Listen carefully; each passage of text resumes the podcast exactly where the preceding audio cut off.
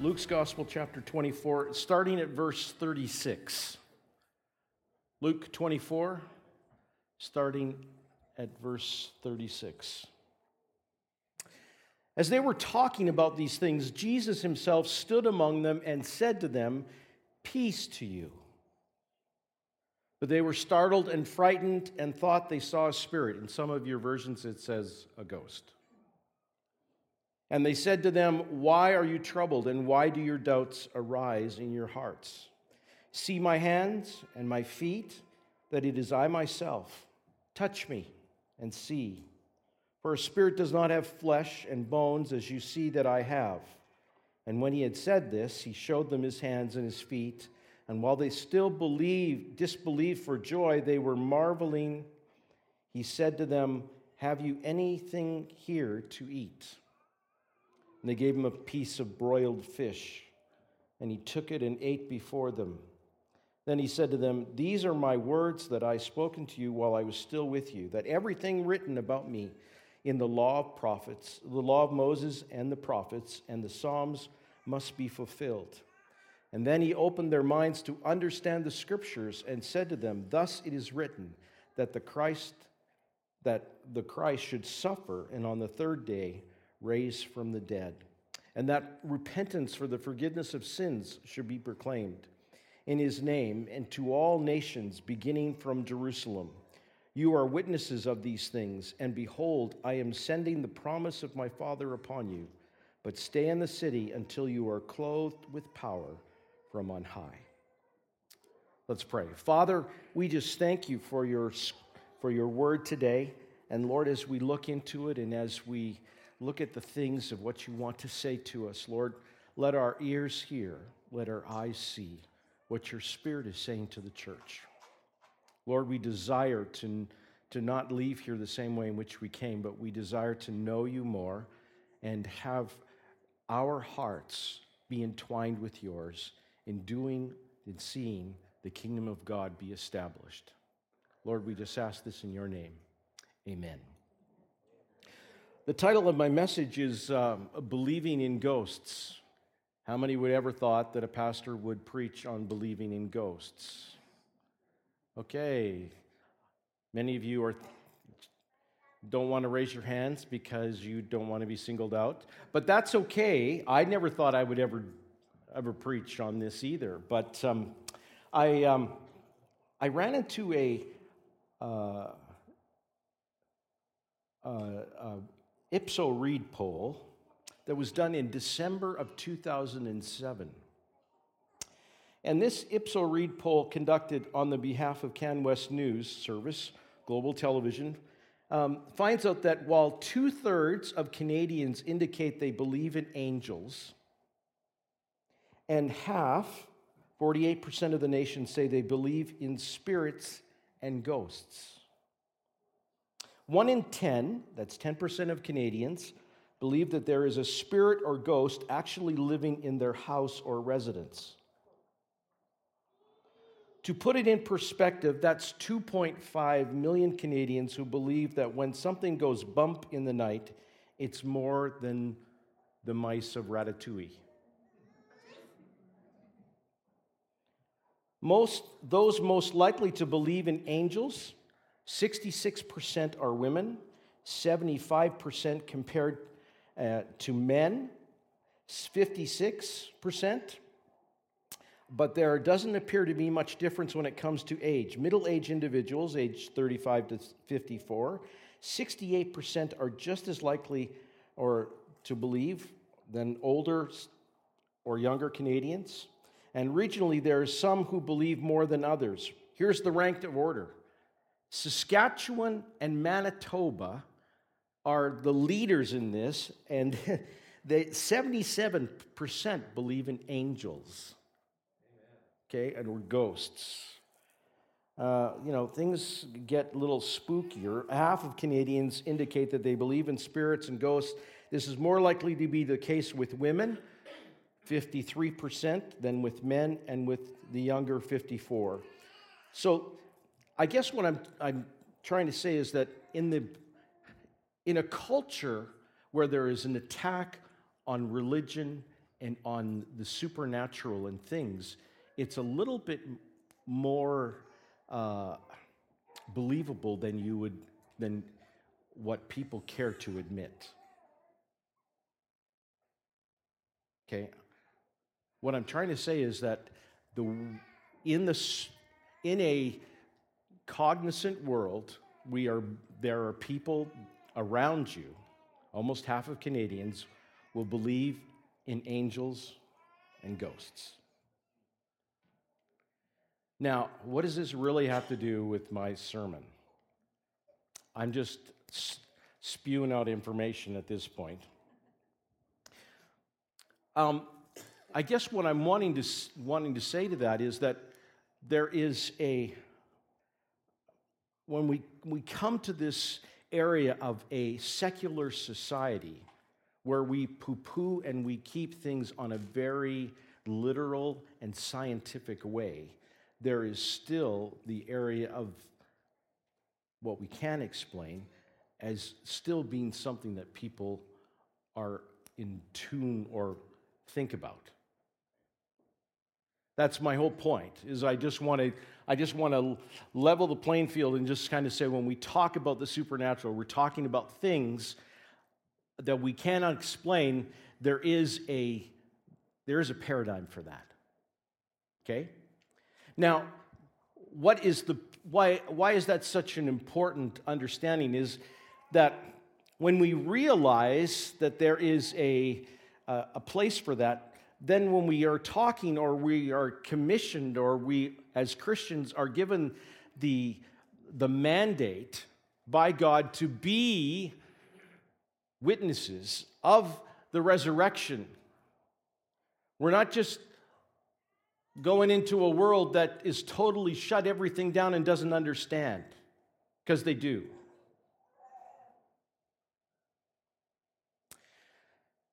Um, I guess when we, we come to the, to the road of this particular scripture passage, it's interesting that the word ghost is used a couple of times.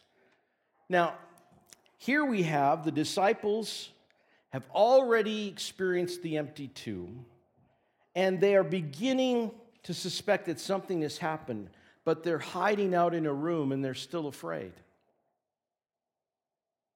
Many Christians are exactly in the same place. You see, the question is, is not just do you believe in the resurrection? It, that's an important question, but it isn't the end. Believing the resurrection happened certainly makes you a Christian by what you confess, but it doesn't make you a person who has the power to change your own world. The real question is Does the resurrection change me?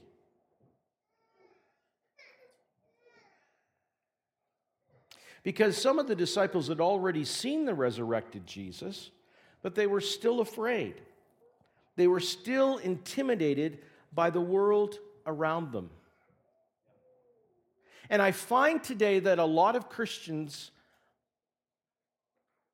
in one aspect, run life only as what comes and goes. It's kind of, it's not apathetic, but it's not really out there going for it. It just, you know, what you see is what you get. This is me. If it happens, it happens. If it doesn't, it doesn't. Then there are those that are going for it. And then there are those that are sitting back and they are afraid of what will happen if they step out. You have three different types of people, and you could say that, hey, if they're Christians, they believe in the resurrection. Which group is, in fact, being changed by the resurrection?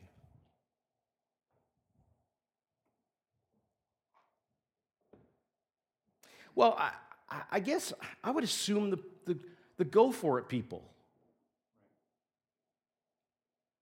They're out going and getting it done. But how do you get it done?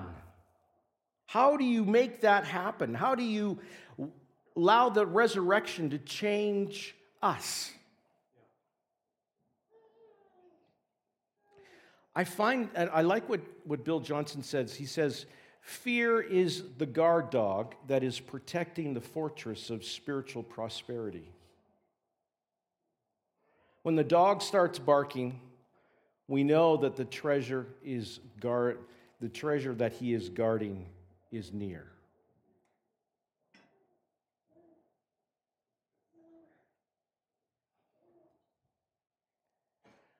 I guess I want to say is is the guard dog barking in your life?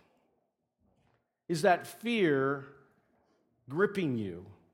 It's causing you to be like the disciples. And when the resurrection or the, the simple facts of who Jesus is and what he has done doesn't do anything for you, it's become commonplace. But that fear of what's barking becomes even more real. Then it's something that we have to adjust our attention. All Jesus was doing was adjusting their attention, not to fear the unknown, but to understand what it now represents. Now, uh, have you ever been frightened by something good? I have. Uh, you have to understand me is I don't take surprises very well. So my wife and kids decided they would surprise me for my birthday. And my wife says, We're going to take you for breakfast at Grainfields. Now, I go to Grainfields. I don't mind Grainfields, but it's not my pick of the litter for breakfast. Now, if you're listening, you like Grainfields, that's fine. Awesome. I'm not trying to dish Grainfields, but it was already it was already a question in my mind, why are we going to Grainfields? and it wouldn't be my wife's favorite. She doesn't like McDonald's. She don't like Grainfields. And so, you know, it's still a, a question. Question comes to mind. So we sat down and we were ha- going to have breakfast, and in walks, and I've told you about him, Ken Bombay. Now, he is supposed to be, in my mind, in Ontario. But he walked into this restaurant all of a sudden. He sat down, he ordered, and I could not eat. I just sat there stunned. And his words to me is, now, he calls me an adopted son, so he said, Son, you look like you've seen a ghost. Now, you have to understand that there are also good things that come about and they bring in that shocking nature of life. And, you know, here we have Jesus appears before them and offers a word of peace because they are terrified of the good news. The peace of Christ always precedes true courage. The peace of Christ always precedes true courage. Now, I, I want to say something here, and that is God understands when that big dog is barking. And a lot of times, we are looking for the tranquilness of peace, but it's also it's it's not just a tranquilness, it is a trust that things are being looked after. In order for us to receive his peace, we have to walk in a trust that he is looking after it all. So often we are searching for a feeling, but we are not searching for a person.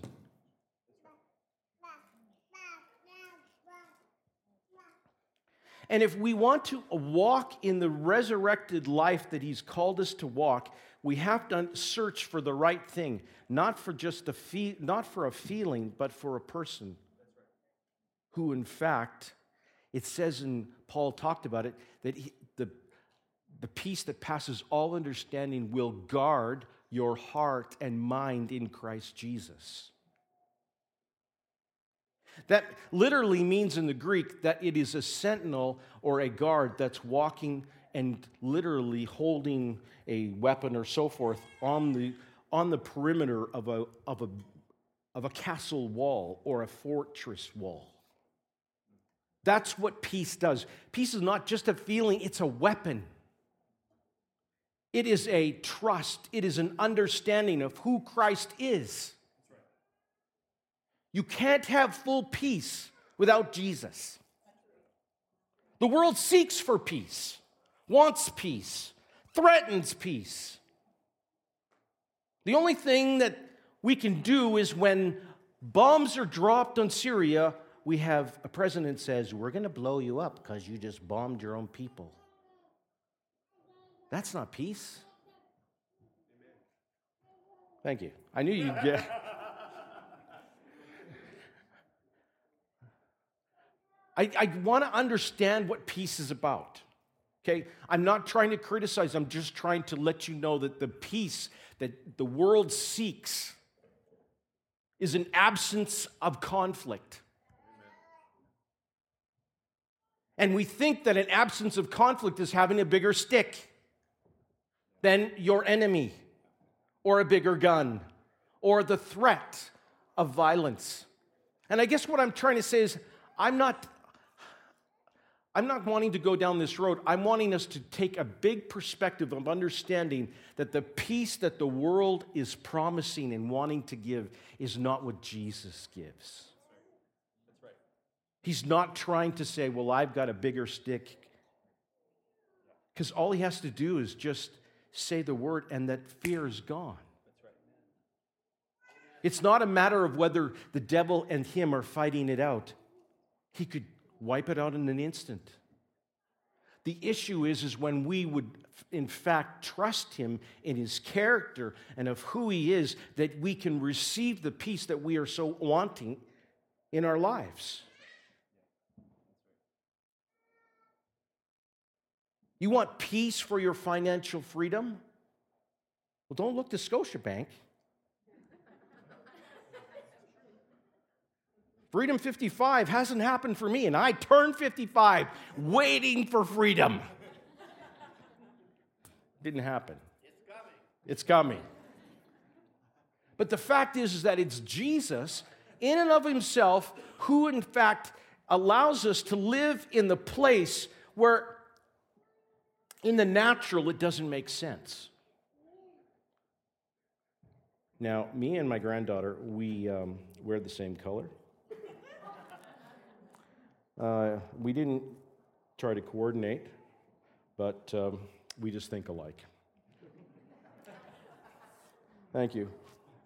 Thank you very much. Okay, you might not feel very brave, but you will after you encounter the resurrected Jesus. Remember, Jesus insists he's not just a spirit, he's not an illusion. He can walk through walls because not because he's a ghost. He walks through walls because he's more real than the walls are. Galatians chapter 4 verse 3 says, humans were enslaved to the basic principles of this world, meaning if I try to walk through a closed door, I will hit my head, and in many other things. The material world is real.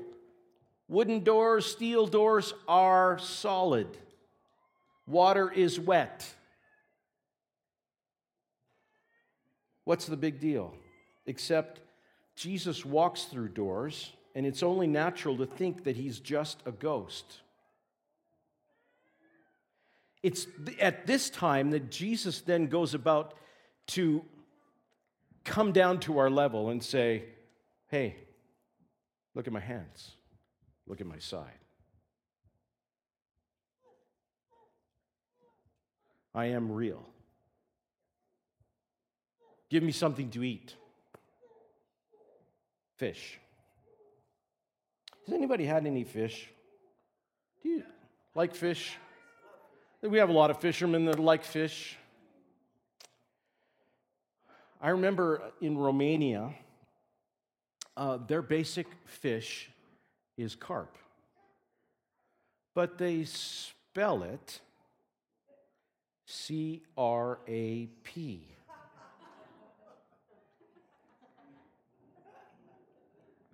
Okay, no joke. And they say crap. Would you like crap?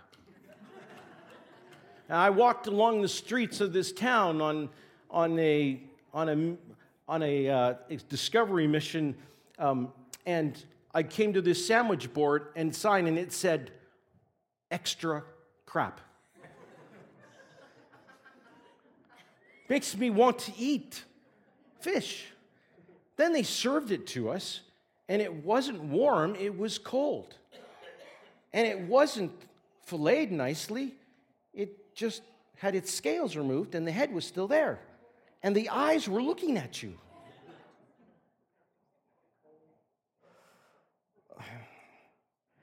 Uh, the eyes were black. They were wet and looking at me and I was expected to eat the whole thing. I ate a lot of it, but I left the head. But you see, this is why the text takes such a strong detour to talk about what Jesus ate. The Christian life is full of food. Even though Jesus' first resurrection meal is something as maybe as disgusting as boiled fish, he can actually eat it. He's as real as they are. Sometimes the only way to be real to the world is to sit down and eat with them, be with them, understand them. you know, I, I lived in a day and age where my mother, bless her heart, kept me away from anyone that was literally outside of the church. I, I literally was in a, it was a, a bit of a, a guilt trip, okay? Uh, friends, I would have to, I screened my own friends back then. I wanted to make sure that they don't smoke and chew and drink and all that stuff. So that, well, at least that would be okay. But when I brought them home to kind of hang out, you know, I would get this little bit of this guilt trip. You shouldn't really be hanging out with them. Shouldn't really be hanging out with them. Well, as the story goes on, I mean, in junior high, I got kind of tired of living in that kind of protected bubble. And so I just, and my mom used to always tell me, Kendall, when they teach dance at school, tell me and I will write you a note so you don't have to do that. I don't know about you, but in my mind is why would I get you to do that? That would put me off in the corner and I will get made fun of. Hello? So when it came to dance lessons gym, in gym class, I didn't tell her. Okay? I didn't tell her because I wanted to learn. So we learned disco, because back then disco was hot, jive, you know, waltzing. We did, you know, the, you know, the hustle, do the hustle, do, do, do, do, do, do, you know, okay? But I, you know, I kind of like disco. So after the, after the teaching, after all this, this gym class, they had this dance contest put on at the school. Now, the best part about it was it was in the afternoon. So I could stay at school and I didn't need to tell my mother that I was going at night after, like, I couldn't tell her I'm going to a dance, right? so I went to the dance in the afternoon, and um, little did she know that I had been practicing with, you know, this, uh, this girl, and we, anyway. Don't let your minds go. Anyway, we were, we were just dancing and we entered the disco part. And I want to let you know is I'm a disco king. okay? I've got I've won the disco king. I'm not going to prove it right here. John Travolta, yeah. Okay. No. okay. This, this sermon is breaking down.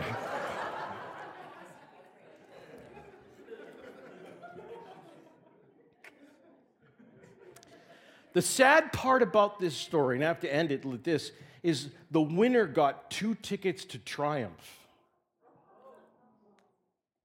That's a Canadian band in the likes of, um, no, about Heart, uh, kind of a hard metal.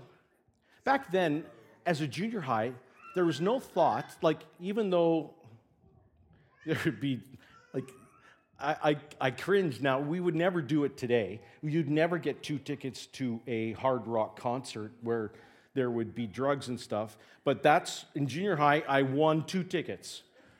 But then I have the problem with my mom. Okay? What do I do with those two tickets? I had to give them away. It later came out that I won the disco competition to my mother. and, you know, have to say that it was uh, quite a revelation to all my friends that the Christian dude could win the disco competition.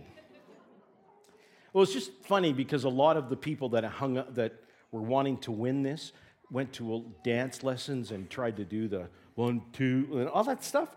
It just came naturally for me. I, I don't know. It's just, I, it's maybe my Pentecostal roots. Okay, now that I've diverted all of your attention off the point is, is that a lot of times we can miss out on really influencing the people that are around us in our world if we don't understand who we are, what we have, and that it does reign, it, it over, overrules what we are facing in society.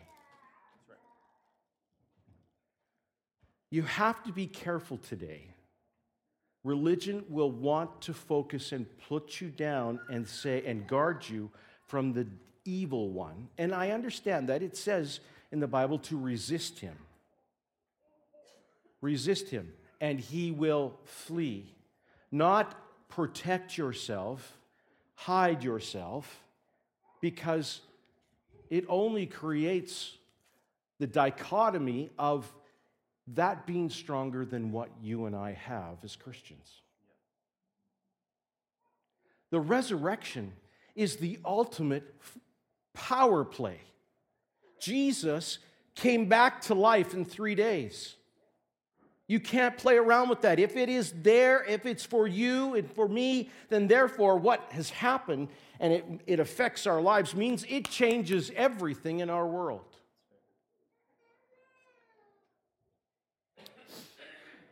Going on, it says that Jesus claims in verses uh, 44 to 49, he said, These are my words that I've spoken to you while I was with you, that everything written about me in the law of Moses and the prophets and the Psalms must be fulfilled. Then he opened their minds to understand the scriptures. And he said to him, Thus it is written, that Christ should suffer and on the third day raise from the dead, and repentance and forgiveness of sins should be proclaimed in his name to all the nations.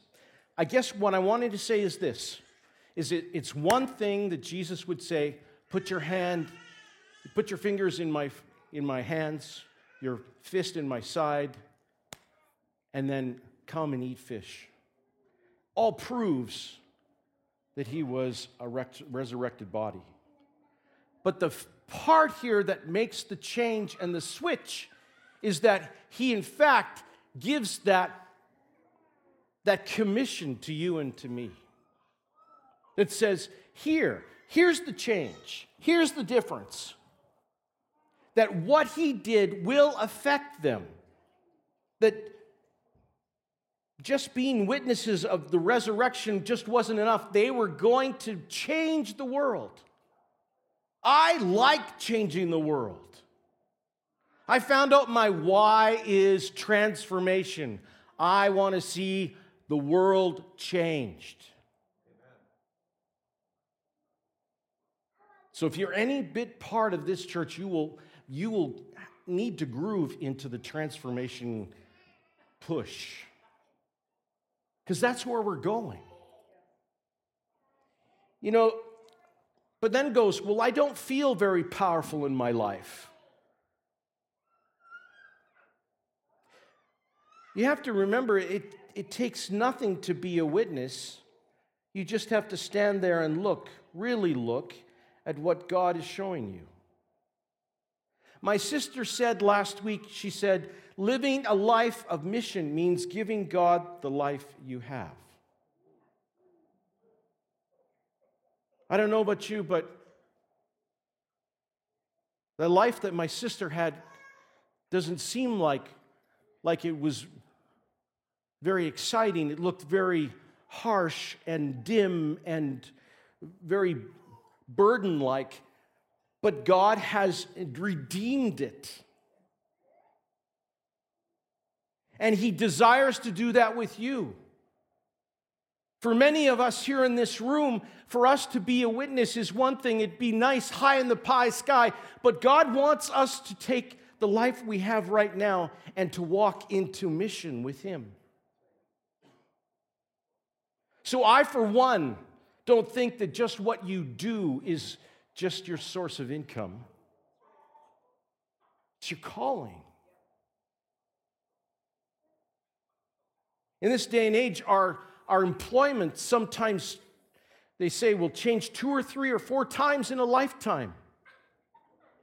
And what happens is that could give, if, if everything about you is about what you do, then you're going to be schizophrenic about three or four times in your life. Because if we wrap up identity in the fact of what I do, when that doing is done, where do we go from there? Jesus decides and desires that you are more than just what you do, it's who you are. And more importantly, how he's empowered that. If you're waiting to be prepared before you'll be obedient, you'll never be faithful to your calling. If you're waiting to be prepared before you'll be obedient, you'll never be faithful to your calling. But what does that mean? It means to be clothed with power from on high. What is Jesus trying to say there? It means that God just didn't give the witness of the resurrection. He, he took it a step forward and he said, I'm going to go, but I'm sending the Holy Spirit to empower you. It would, the fact is, is that it's not just a belief. He desires to infill, to give the church fullness, to give you and me his fullness in what we do each and every day. Now, here's a little story, kind of a bigger story, but I, I was, I grew up in a, in a denomination of, you know, the, the importance of being baptized in the Spirit. And um, I was nine when I was baptized in the Holy Spirit. A man in his 50s prayed for me. And he, you know, he, he thought it was really important that I speak in tongues, the evidence of the Holy Spirit being upon me. And so he said, uh, just repeat after me. Shalalala, or whatever. And I did that. Okay? Now, I went through years of living life. I told you about my dancing days. you know, I, I, you know, I, I, went through a time. I went through Bible school. Um, you know, I really wanted to be used of God. But there was this longing and thing in my heart that said, I just, I, I want to sense the fullness of God's power in my life. Um, some years back, it's, the, uh, it's during the same time as the crap story. I went on a missions trip. It was my first missions from this church overseas to Romania. And uh, I left, as those that were here, I, I left, it was by myself, and I prayed, God, I just want you to use me. And I just want to step out into something I've never done before. So I'm going to, I'm going to do it. I'm going to take a step to do something I never done because I want, I want it all. Well, we were in Romania and um, we were paired up with, with, there was a number of pastors. We were visiting different churches. And on Sundays, we, uh, we, were, we visited different churches. And so we were going to, the two of us in this one particular study, I was with a Scottish fellow. His name was Hamish, Hamish McGregor. Hamish McGregor. And, um, and uh, he's from, you know, Scotland. And uh, he just, he was full of the Holy Spirit. And so on our drive, the pastor didn't speak much English, but on the drive, you know, he was asking us what we felt, our heart, what we wanted to do. And I just told him because I was sitting in the front seat. And um, if you're in Romania and you sit in the front seat, you pray because you just do. But I would, I said, you know what? I just want to pray for the sick after we preach. And the, my Scottish brother said, yes, amen. I want that too. So we were going to pray for the sick. So we both preached. And at the end, we began to, we called people forward and started to pray for them. And um, it was, it was mind blowing. Uh, we just started praying for people, and people started getting healed left, right, and center. One lady had a, a growth uh, on her breast, and uh, we prayed, and uh, it was gone. Sciatica was gone. And people started getting healed, and, and there were people that were leaving the service and coming back with more people. Uh, it just it just kept going and going and going and going. And our host was starting to get nervous because they had to take us to the pastor's home to get fed because we were going to go to that church's church plant in the evening. And so it was important that we do this. And, and um, it was really interesting because you knew what was taking place in the room. God was moving. But there was also this sense there was, back in Romania, there are gypsies, okay? And they dress very. Uh, loud colors, all that. And uh, so they were really into this. They wanted to uh, have us pray for them. So we were praying for them and we were seeing God here. And so it just kept going longer and longer and longer. And finally, our host had to take us out the side of the church because we couldn't go forward. It was just packed. Okay? We had to slip out the side of the room and he put us into cars and we went down Romanian roads. Now, a town to them is like the size of Yorkton, um, Moose Jaw, even Prince Albert is really a town. Uh, so, and there was no sidewalks, big ditches on either side of the road, and just pavement. So here he is going 100 kilometers an hour down real streets, and the gypsies were following us. But these gypsies were in Beamer in BMWs and nice cars. And so our host is giving her, and they're following right in behind us. I felt like I now know what Princess Diana felt when there were paparazzis trying to chase them. That's what it felt like. We got to our host. We were able to sit down, and still, they came to the door wanting us to pray. We prayed for them again. And it was just this overwhelming sense of God just blessing our lives. We finally, uh, then we went to the church plant. We did a service there, and we were praying for the sick. We prayed for heart conditions. We prayed for relation. Like it just, we got to our finally our evening where we got together to to talk about what took place.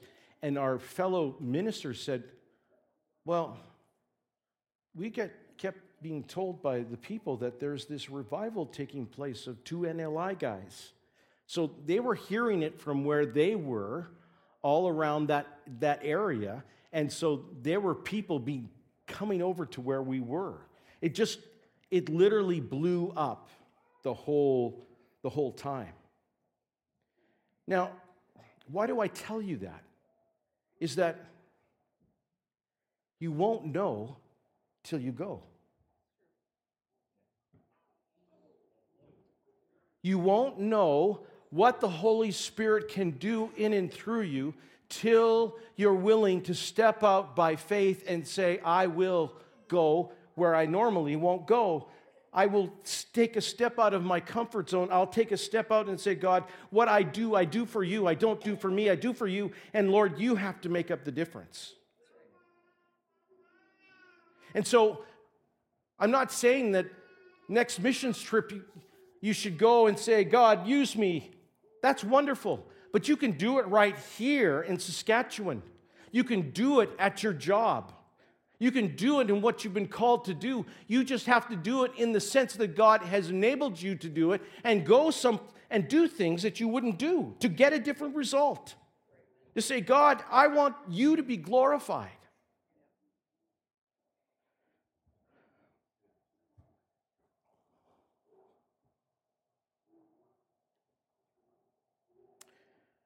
So, when you see Jesus, you're not seeing a ghost.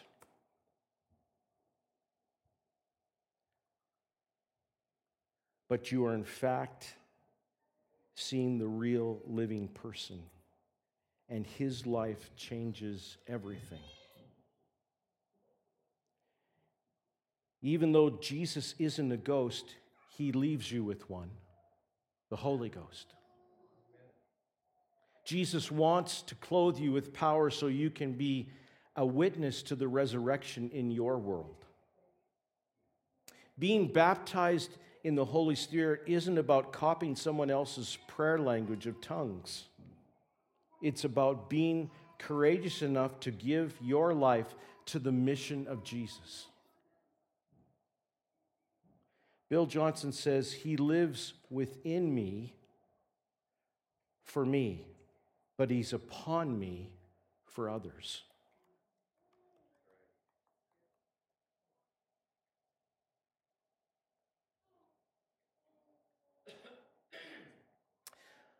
The, Bill Johnson also says this the promise of the Father, the coming of the Holy Spirit, introduces us to the original purpose for humanity. A people suited to carry the fullness of God on earth.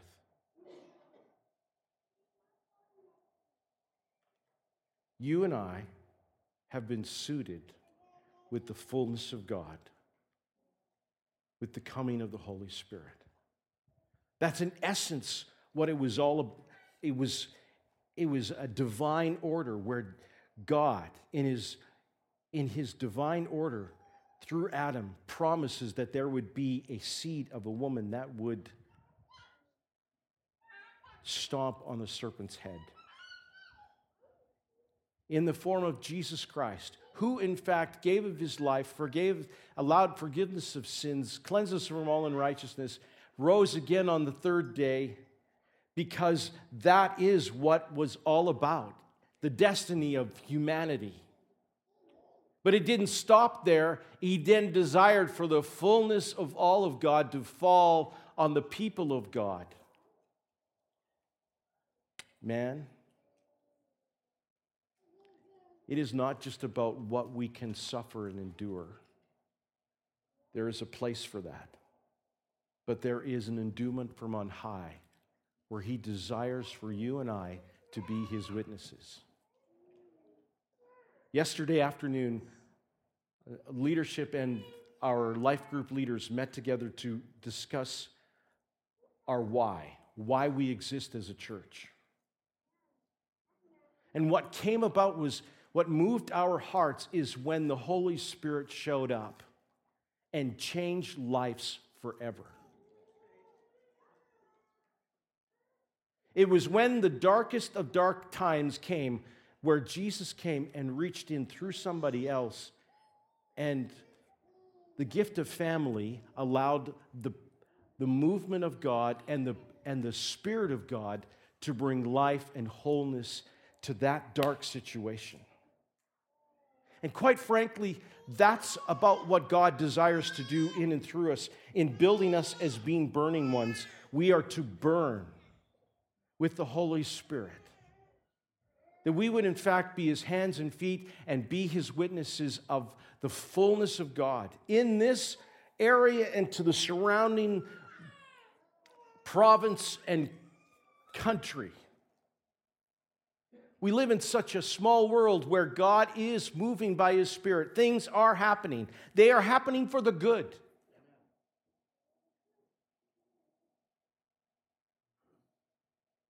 What you are facing is really the sign of the big dog trying to bark and distract you from what God really is desiring to enable you to conquer.